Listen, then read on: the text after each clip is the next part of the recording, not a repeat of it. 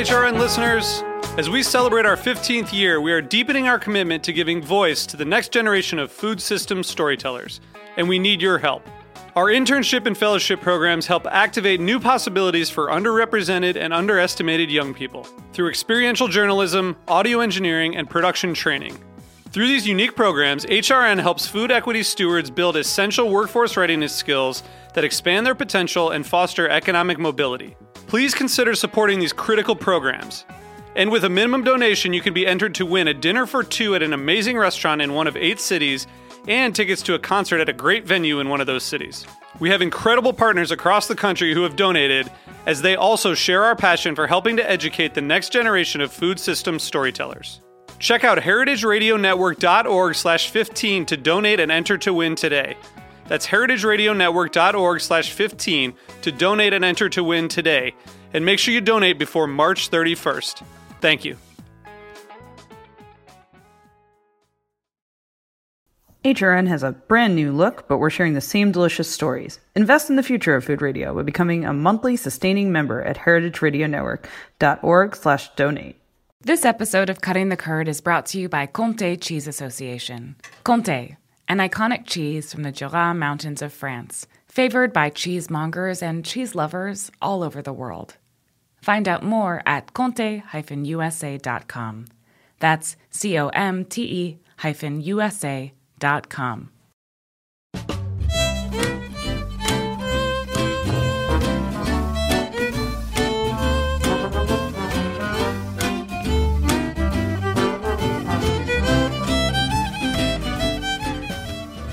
Hello, everyone, and welcome to Cutting the Curd. I'm your guest host, Carlos Yescas. I'm so excited for today's show. Today, we will talk about cheese guilds and support networks for small cheese producers. In the previous two episodes, we have talked to cheese professionals supporting education and growth in the cheesemonger community. Today, we will be talking about some of the resources that were created during the pandemic to support small producers in the US. For today's episode, I bring you two people who I spend most of the time during the pandemic talking to and working with to figure out how to support cheese guilds around the US. We have with us today Katie Bray and Kelsey Parson.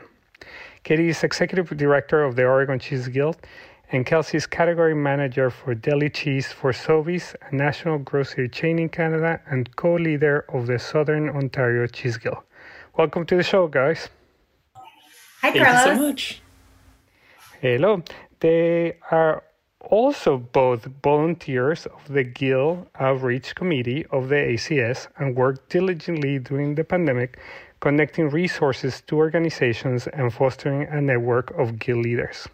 Let me start with Katie. We're going to jump right in because we have a lot of things to cover and we don't have much time. But here we go. Um, hello, Katie. Um, Hi, could you- Carlos. Could we start by you introducing yourself to our listeners, telling us what you do, how what's your work in the industry? Yeah, my name is Katie Bray, and I'm the executive director of the Oregon Cheese Guild. We're the industry associ- association that represents our 20 artisan cheesemakers here in the state of Oregon. Wonderful. And what was your biggest challenge for your organization before the pandemic? Oh, that's a great question. Um, I would say that the greatest challenge for our organization, well, I mean, you know, eh, being in the nonprofit world, fundraising is always um, is always a thing. We could always use more resources financially to do all the projects that we want to do. That's right. Um, along those lines, I would say just making sure that we are doing activities that serve the broad range of our membership. So we have everything from um, one of our most prominent producers is Tillamook, um, all the way down to little teeny tiny micro creameries who sell everything that they make at one farmer's market once a week. So finding kinds of marketing activities and, and promotions to get the word out about Oregon artisan cheese. Um, it's not a one size fits all approach. So um, I would say it was a, a challenge, but also a, a, very rewarding challenge to try to find programming and activities that that work for everybody. Right, and so that sort of um, change of sizes is something that a lot of you know guilds around the United States have, and you know, is I, I think I remember hearing from a couple of them that that was one of the things that they needed to navigate before the pandemic. Um, but since this is kind of like a pandemic story, and then you know what happened during the pandemic, so that people know. Um, so, what sort of how do you uh, live the beginning of the the, the pandemic? Um, and you know, sort of what what steps did your organization take to help your members? Well, the Oregon Cheese Guild was in a very particular position right at the beginning of the very beginning of the pandemic. We actually were set to hold our biggest consumer event and which uh, doubles as our largest fundraising event of the year, which is called the Oregon Cheese Festival that takes place at Rogue Creamery in Southern Oregon. It was slated to happen on March 14th and 15th. So we saw this thing coming mm-hmm. down the tracks a few weeks out and we were just living day to day. Are we or aren't we? You know to be or not to be is the festival going to happen? And in the end we ended up having to pull the plug on it just two days before it was set to get going. So it was a lot of quick steps um, as far as that particular event was concerned. Um, but then it was uh, finding out what to do with all of the cheese that was destined not only for that event, but for restaurants and food service that was in bulk amounts and a lot of times fresh cheeses, high moisture, right. and just where all that was going to go so that we wouldn't, you know, wouldn't have to throw away all of that beautiful cheese. Right. Oof. Yeah. Just hearing back again all that, I, I just get this feeling of like, oh my God, this was such a scary moment. Um, but we, it was we... terrifying. It was in many ways, it was a relief when we canceled the event, but all, obviously a huge disappointment for everybody involved. But in the end, I, I'm just so glad that you know the Oregon Cheese Festival didn't become a, a super spreader event in those early, early terrifying days. Right. No, no kidding. Um, I'm to jump into Kelsey, and you know, because I want to sort of cover these things that happen in the beginning, and then we can start talking about what this uh, committee that we're talking about uh, was. Um, so, Kelsey, could you please introduce yourself to our listeners? Um, what is that you do in the cheese industry?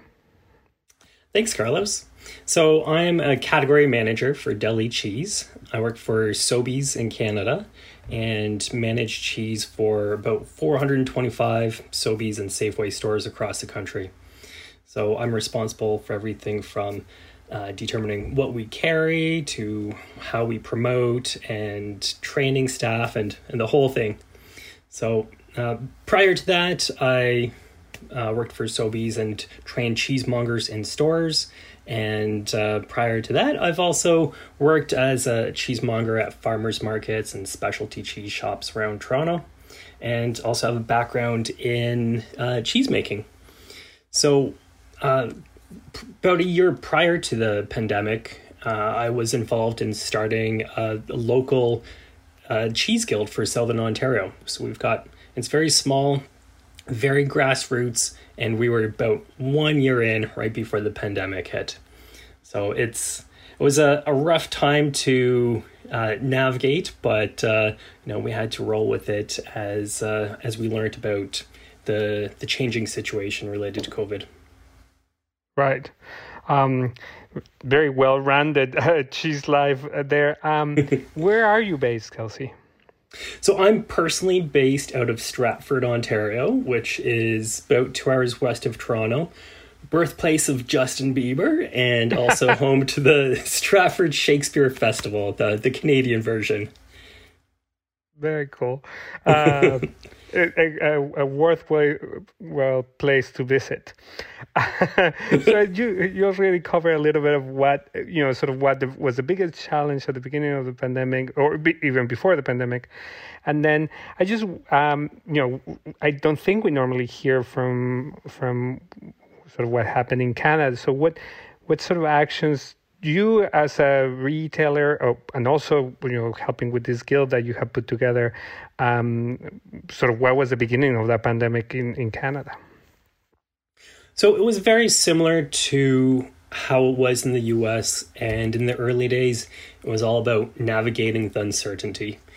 Nobody knew what was going to be happening the next week, never mind the next day, and what what would happen to all the cheese that artisan producers had had made. So from from a business perspective, like my life at Sobeys, we doubled down on supporting our local uh, producers, local cheesemakers across the country.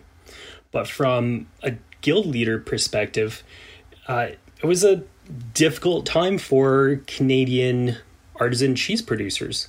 Um, restaurants were shutting down and closing their doors, uh, so cheesemakers were losing sales because of that. Farmers markets were closing, in store sampling stopped, and there was a big shift away from bulk in store cut cheese towards pre-packed cheese. Nobody wanted to touch something that other people had touched.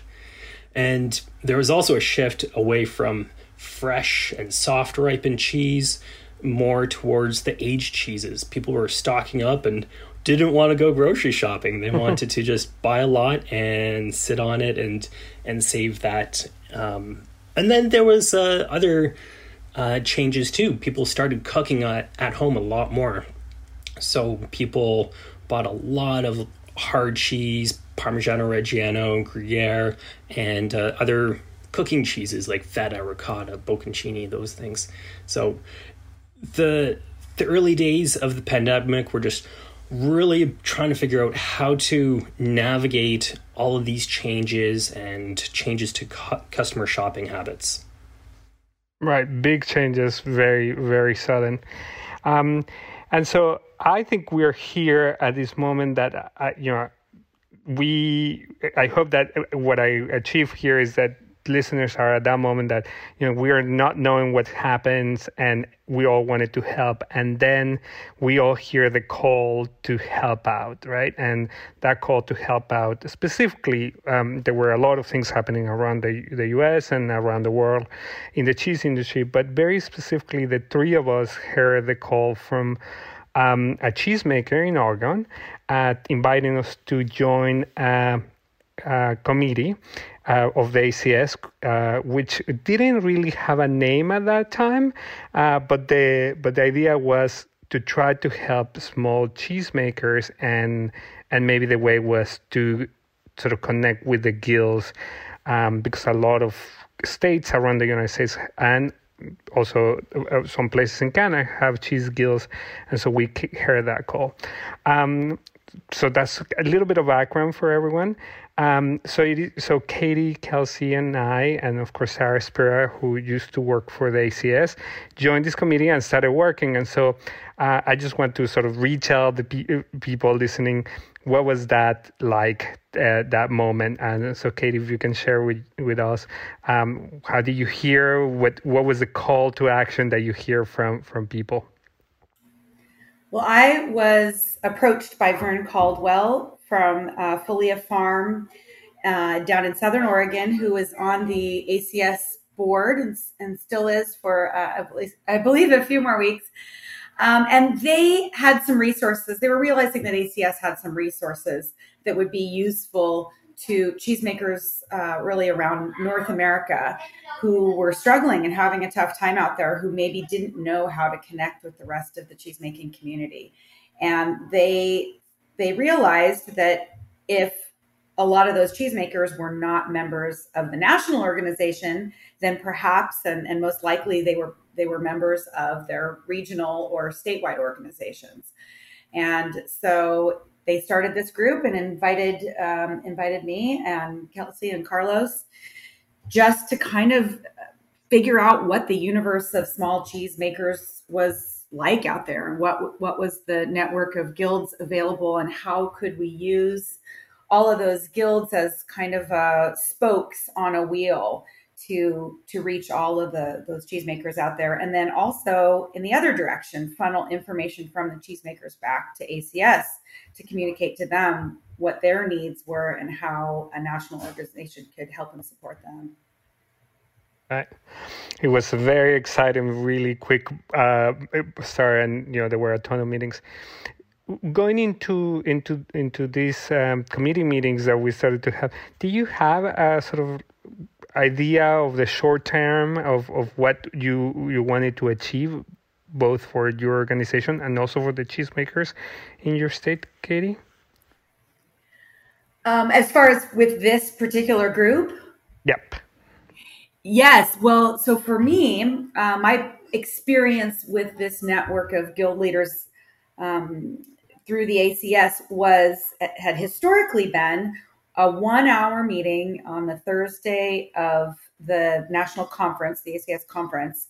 They would set aside a breakfast room, and about 20 of us guild leaders would gather together, and we'd have an hour before the, the real meat of the conference got started for the day, um, in which to go around the room and, and share ideas and um, programs that we had. And it was usually just about enough time for everybody to introduce themselves and talk about maybe one initiative or project that they were working on. And then we'd be done for another year until the next year rolled around. And um, I had talked actually with Anthea Stoltz from the California Artisan Cheesemakers Guild often about this how how could we use this group more effectively and give more structure to it and really deliver some meaningful content that would be useful for all of these guild leaders um, and so this group, this working group that we were all a part of, really presented an opportunity to to to make that happen. This this idea that we had had that never there wasn't really ever a medium for it, and then all of a sudden, in the world of COVID and Zoom meetings and um, people needing to check in with each other and and have these kind of support and therapy group sessions, we realized this was our chance to to make a meaningful organization out of out of this really loose network. Yeah. It was it was very exciting to, to have those meetings and also you know to start putting things together and, and having those early meetings. We're going to cover that next, uh, but I want to jump um, to Kelsey because Kelsey has um, you're volunteering a lot of other committees, right, Kelsey? And so you have sort of, a, to my feeling, a, a, better understanding of sort of the ACS and the committee work and volunteer. Could you just tell us what what is that committee work that you do and and and sort of what what has prompted you to to become um, you know so involved in in the work of the ACS? Absolutely. So I'm the past chair of the certification committee, and this is the committee that oversees the CCP exam, the Certified Cheese Professional exam and we we develop the questions we organize it and uh, run the exam each year. And we also developed the the taste test which is the sensory evaluation exam. So that's been uh, something that i've been involved with for the past eight years or so. But i really try to volunteer for the acs wherever and however possible.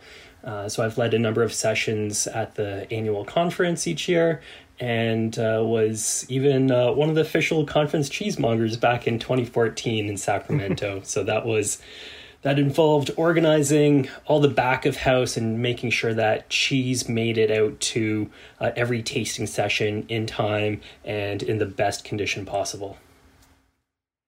Well, a lot of a lot of volunteer work, and you know, probably some of our listeners know that you know a lot of the work of ACS is actually done by the volunteers. Um, that uh, and especially now that, that the organization has changed so much so much of the work is still doing, doing being done by the volunteers. So did, did you have any specific goal in mind when you when you joined the um, outreach the guild outreach committee kelsey so when i joined sarah spira had reached out to me because we had been talking about how to best support small artisan cheese producers during the pandemic because really they are the ones that are the most vulnerable, most at risk to uh, major swings in changes in the market and what, what customers want. So I joined not as an expert on cheese guilds. I joined because I wanted to learn uh, and I also want to build community. I really uh, am passionate about connecting people and uh, connecting people to each other and the resources that they need to be successful. So that's that's why I joined. That's great. Um, this is a perfect moment, I think, to take a, a little break before we go into the actual work that we did, because uh, I think it, will be very interesting for people to hear what we did and, and hopefully what has been achieved. Uh, but we're going to take a little break here, and we'll be back after a brief announcement from our supporters. This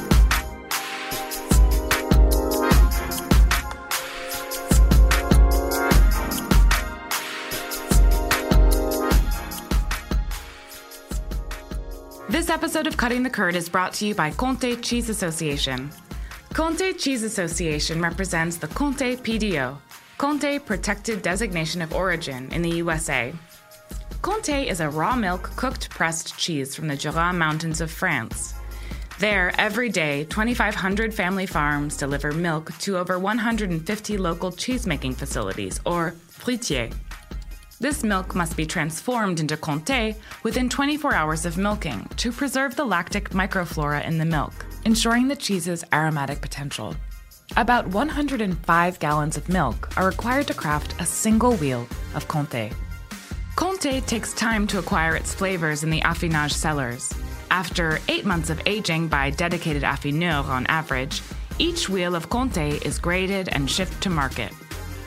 No wheel of Comté is the same, its flavors speak to the pastures where the cows grazed, the season in which it was made, the particular craftsmanship of the cheesemaker, and the time spent in the aging cellar. Therefore, every wheel of Comté is unique. Learn more about Comté, an iconic cheese from the Jura Mountains of France, favored by cheesemongers and cheese lovers all over the world. Find out more at comte-usa.com. That's C O M T hyphen USA. HRN and Cutting the Curd runs on listener support. So if you love Curd Nerd news and you're a fan of cheese trends and you want to listen to awesome cheesemaker profiles, then the best way is to support our show and become an HRN member. Set up a monthly recurring donation of any amount, be it $1, $5, $10, and choose this show in the designation drop down menu. That is, Cutting the Curd. You can count on me each week to make this show, along with our other awesome guest hosts, and let's work together to keep this show going. At HRN, we like to give our regular special treatment, so sign up, become a monthly donor, and you'll get access to our very special secret menu, where we've gathered exclusive discounts and offers from some of our favorite food and beverage brands. Also, we have insider pricing. What's cooler than insider pricing? and it will all ship right to your door. So join our community of monthly donors, and special deals will come your way throughout the entire season. So become a monthly standing member. Please check out heritageradionetwork.org/donate.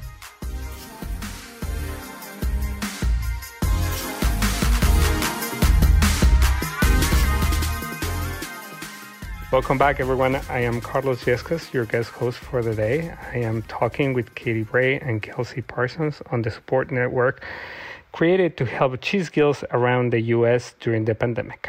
Uh, before we went to, into a break, we had introduced ourselves, talked a little bit about what we wanted uh, when we joined the uh, ACS Guild Outreach Committee.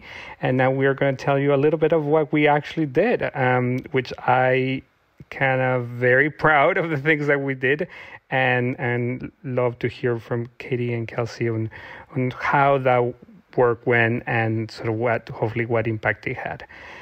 Um, so let me start with Katie. Um, could you help me and you know tell the listeners what what is that we did during the 2000 trying to help cheesemakers or guilds rather? Uh, it seemed like the, the first order of business was just figuring out who the folks were that we should be reaching out to and including in this. So there had been a spreadsheet, I think, managed by the ACS over the years um, that had varying people from different parts of the country, and and many of the guilds don't have a most of the guilds, in fact, don't have a paid staff person. And so, depending on whoever the, the volunteer industry person was who happened to be heading up that guild, that could change every single year. Um, so, just just identifying who all of those folks were was was really the first order of business. Right. that was that was really the trying to figure out who was on the ground so that we could hear uh, from from the ground, and I and we kind of separated the country between uh, the four of us, and started calling people uh, to see because uh, we wanted to hear what was happening in, in the ground everywhere.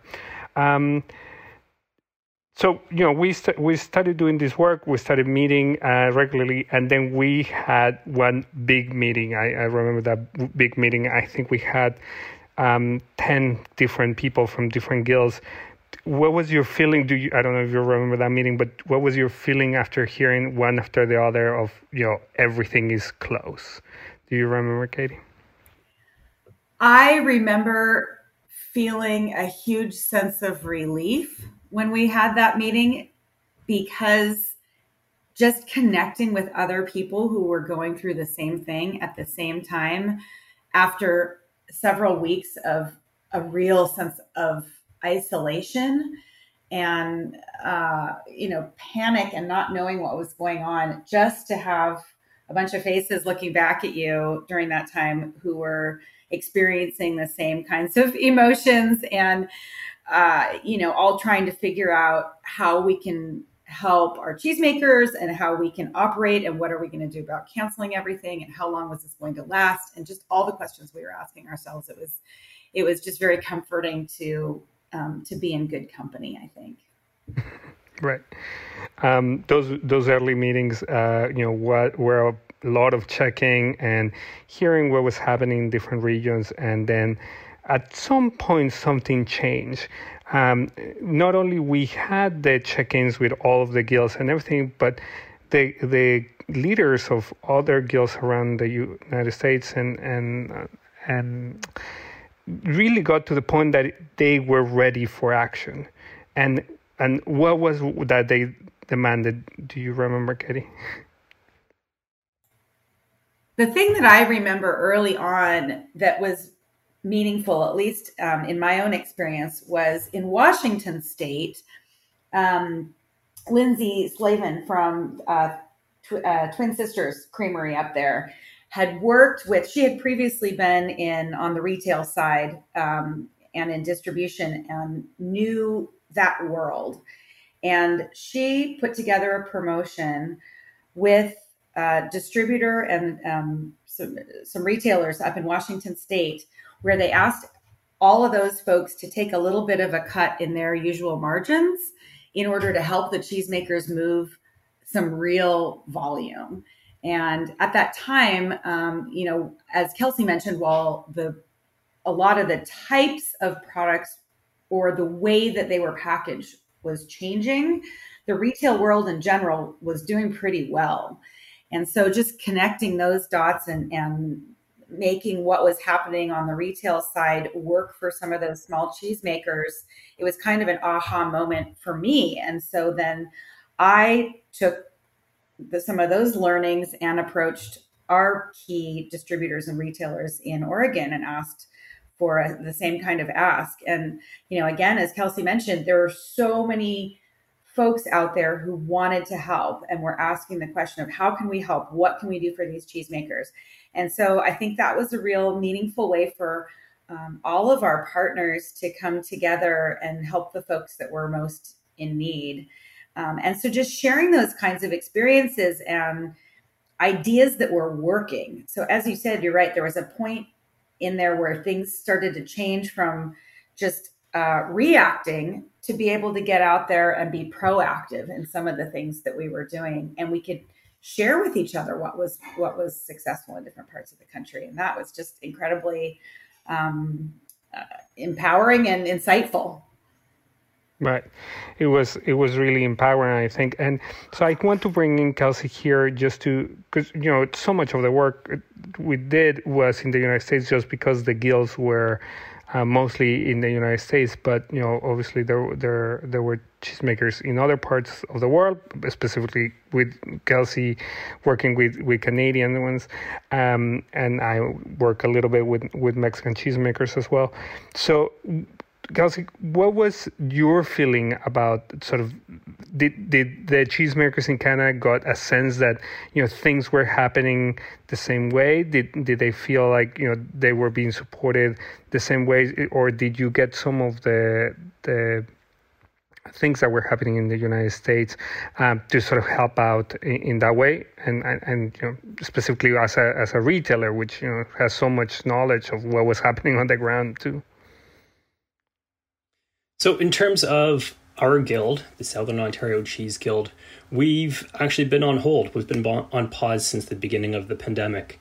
Our members decided that they prefer to meet in person and learn and grow together and that just didn't translate to the the virtual environment uh, we, we tried it but it didn't work so i think the benefits in canada have really yet to be realized i think there's a lot of potential and one of the things that i'm looking forward to the most is uh, even greater unity within provinces and across the country between all cheesemakers. Right, that's that's good to that's good to hear and good to know. Um, I want to touch on um, you know something that I think was very useful. Um, you know, me as you know, someone that works in the industry and in many parts and trying to con- do these connections. Um, one of the things that was very useful for, for me is to hear directly from um, sort of the underground, the, the, people that were actually, you know, having to put, you know, throw out milk or their cheese was disappearing and just sharing that knowledge out to the consumers and getting those consumers to realize that, you know, if we wanted to protect these cheeses and these cheesemakers, we needed to sell. And and and you know like katie says there was that sort of sense of community that we built. Do you all think that you know that um, you know that was very powerful to me but do you think that the cheesemakers feel like that was a very powerful thing that we were able to achieve? Um, and you know any of you can j- jump in um, i do think that that was a really uh, a, a really powerful thing that was happening. And I think that it definitely translated, especially the sales initiatives. Um, and and one of those that you know I don't know if this is allowed to turn this back on you, Carlos, but uh, the the victory box concept. Would you share a little bit about that because that was something um, that we were able to take advantage of here in Oregon, and I got some of our retail partners involved with. So that's maybe worth a, a little bit of a mention talking about how that program came together.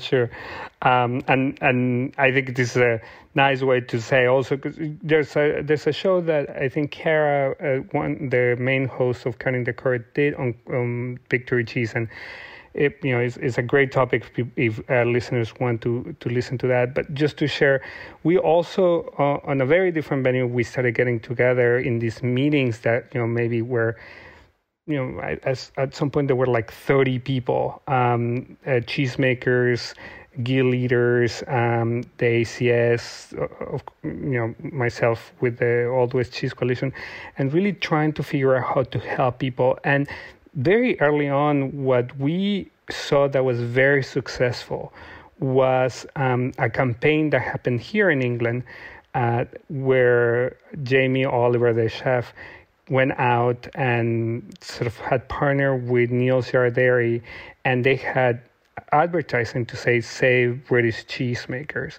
and they will sell cheese boxes, and those cheese boxes sort of save, you know, dozens of cheesemakers here in in England, and so we started thinking in the US, how can we do that as well in, in the United States? And so we, that's when the sort of idea, the first idea of the boxes came, and then Molly Brown, now with the Wisconsin Cheesemakers um, uh, Association, um, got the idea of calling it Victory Cheese, and then it it kind of became this boxes idea uh, uh, with with the help of all, all, of us you know putting our connections together bringing in retailers and and um, promotions and everything. Um, so thank you for for for mentioning that. That was a very little segue here, um, but I do want to go back to you know sort of this question of what we think is sort of the impact of this volunteering work that we did um, on, on cheesemakers, and and maybe Kelsey can share here as well. Um, sort of what what you think is sort of you, you started saying something about what is the the sort of power that this will be realized later on, maybe in Toronto when when your guild starts meeting again. Yeah, absolutely. So I think Um, guilds and uh, the cheesemakers that they represent have had to learn a lot and grow and change uh, over the past year. So, in the early days of our Guild Leaders Network, uh, we were discussing how uh, a lot of cheesemakers were turning to online sales for the first time. It was something that they were learning about together, and they were sharing their best practices and their favorite sites and platforms to use.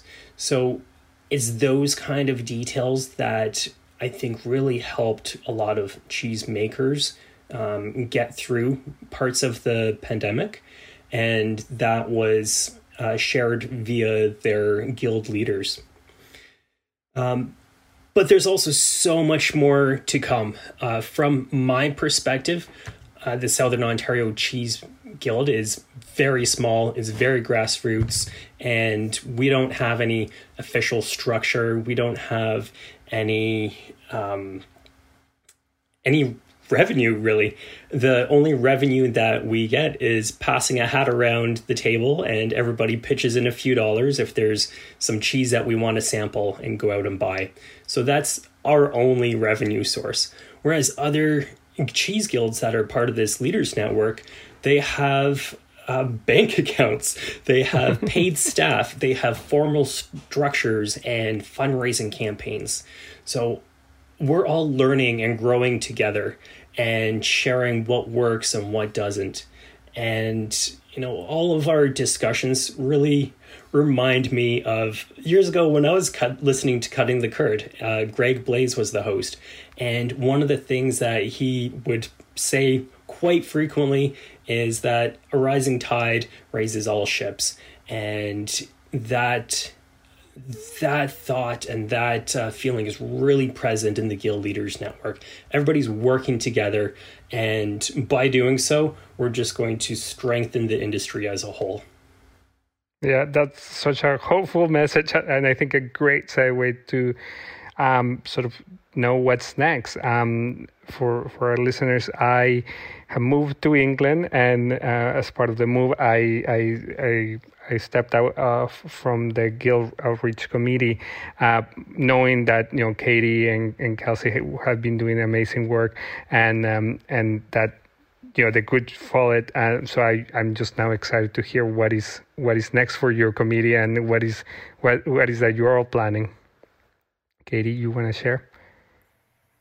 Well, one of the really great things that came out of this was that you know at some point last fall, toward the end of last year things did start to settle um, and be and stabilize to a certain extent and, and be a little bit more um, you know predictable. Life became at least a little bit more predictable. And so it gave us a chance to take a step back and say you know now that we've created this thing where do we go from here? And so we did a brainstorming session with all the folks who'd been attending and people got to pitch in ideas and say you know hey this is a topic i have really been wanting to hear about from others um, or you know this is something that we could really use some help with. And so we did a formal survey formal survey monkey survey. Um, and we were able to identify certain key topics um, and then prioritize them. And they seemed to fall into one of two buckets uh, which was either uh, lent themselves to like bringing in an outside speaker spending a full hour on it going into a deep dive on a certain topic or something that we just really wanted to hear from other folks on. So we recently did one on um, what is your revenue stream breakdown? Is it from mostly from industry dues or events or grants or things like that? Um, and how everybody, so everybody got to take it, uh, you know, five minutes and talk about how their own guilds did it. Um, we've also done one on how to provide uh, meaningful programming and value for guild members. So that was more of a deep dive um, where we spent longer on it, one one or two speakers on that topic. Um, and then we also do rotate in on some of these monthly calls uh, an update from ACS. So ACS might want to talk to us about what's coming up at conference or what's happening with their their leadership structure. So we now have this really nice rotating structure where um, you know every three months we get a deep dive or we you know the other one we do a, a round robin or an ACS update. So it's given us some real structure and a great starting point with a lot of meaty topics for us to dig into. That sounds great. Um, it's a it's a it's a good way for you know some of these um, guild leaders, which normally um, you know are, are, are, providing services for their members, to really connect with each other and, and you know be able to share with other people that have some of the same, same challenges. Um, I guess uh, if could you could you share with the listeners what guilds are represented? Um, do you all remember which ones? I don't remember more, but if, if any of you can share. There are literally dozens of guilds that have attended, and the the ones that do change um, sometimes. Um, you know, there's new ones joining each time, and we're always so excited to see uh, new people join and share a little bit about their region and their cheesemakers. So I I didn't know that there were so many cheese guilds across uh, the U.S. and Canada, but it's been really eye opening and really exciting seeing everybody get very involved. And so, of course, if you are listening and you're a cheesemaker and you don't know if your guild is joining, you know, always you can always ask. If not, uh, there's many states that don't have guilds, um, and you know they we would love to uh, hear from you and, and, and know what other people are doing. I think there's a, a real benefit in in joining these conversations and and hearing um, some of some of the things that have been working on.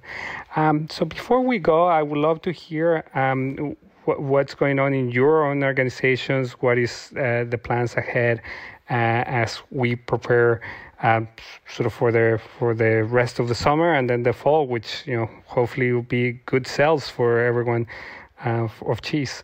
Uh, Katie, you want to start? Uh, we have some really exciting things coming up. We're actually planning for our first in-person event back again. We'll be bringing back um, the Wedge, which is our consumer event that happens in October, the first Saturday in October in Portland.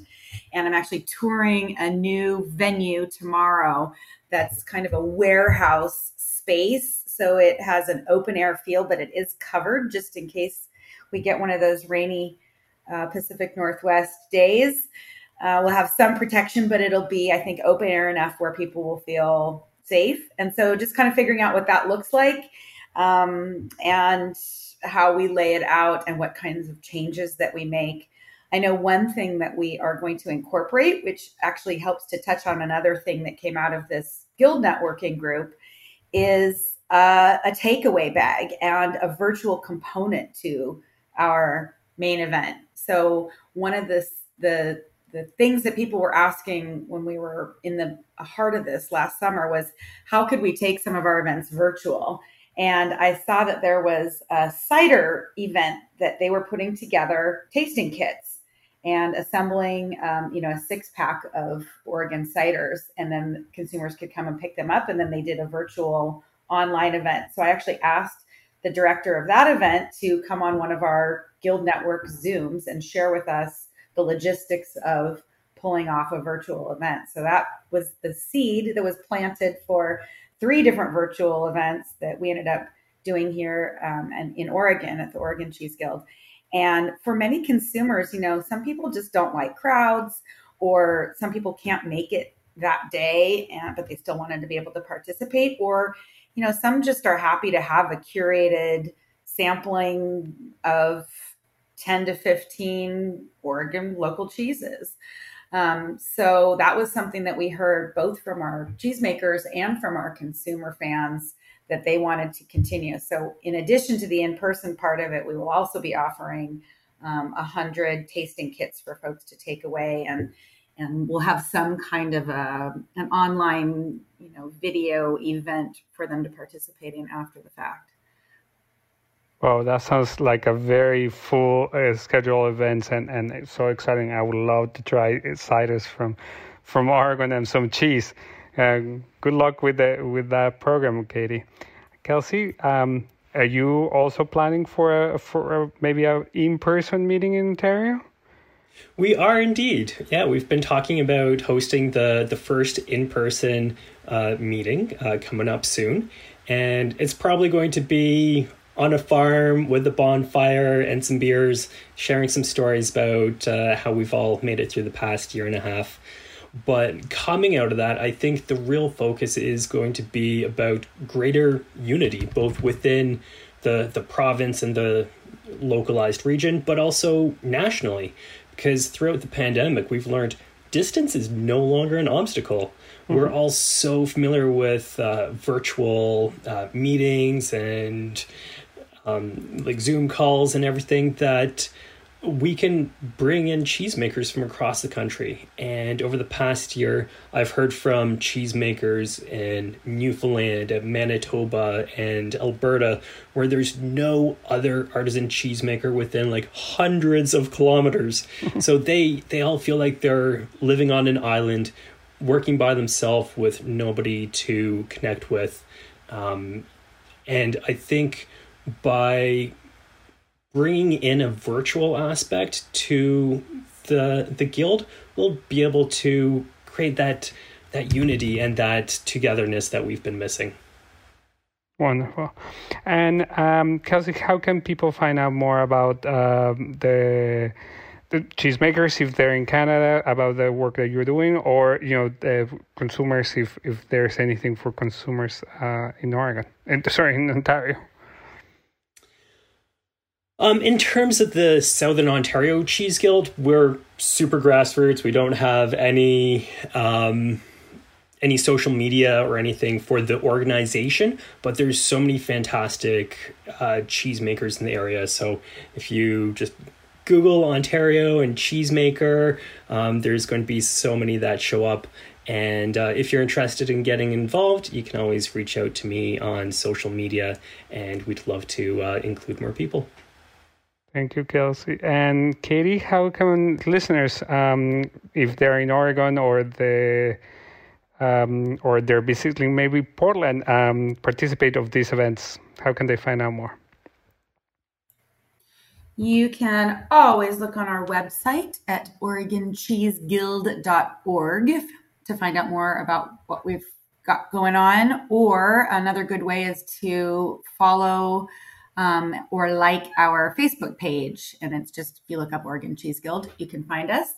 Um, or I'm always posting about whatever kinds of local and um, national opportunities there are for consumers who love Oregon cheese to get some in their mouths. Amazing. Well, thank you so much for both of you for your time today. Uh, it has been wonderful to to reconnect and to share uh, some of the work that we did during the pandemic, and hopefully we learn a lot um, to help to keep helping cheesemakers. Thank you, Carlos, so much for everything that you did on on this group and everything that you do um, in the rest of your your work and your day jobs and all the volunteer things you do. Thank you. Thank you so much, Carlos. And a uh, big shout out to Sarah Spira because the Guild Leaders Network would not be what it is today without her uh, passionate involvement. 100%. She was amazing to work with and really was the the engine that was pushing the whole initiative forward for all those months. Definitely. I totally agree. Well, thank you so much. Listeners, if you want to know more about the work that other volunteers are doing in our industry, make sure to tune in to the ACS annual conference.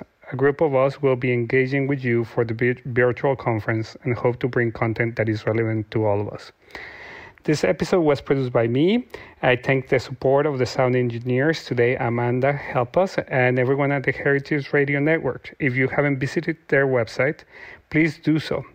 They have a, brand new look um, I also encourage you to follow them online. If you like, also follow Cutting the Curd on Instagram and look at our new art. Again, I am Carlos Yescas, and it is a pleasure to host the show and to hear your feedback. Please reach out with your comments. Bye.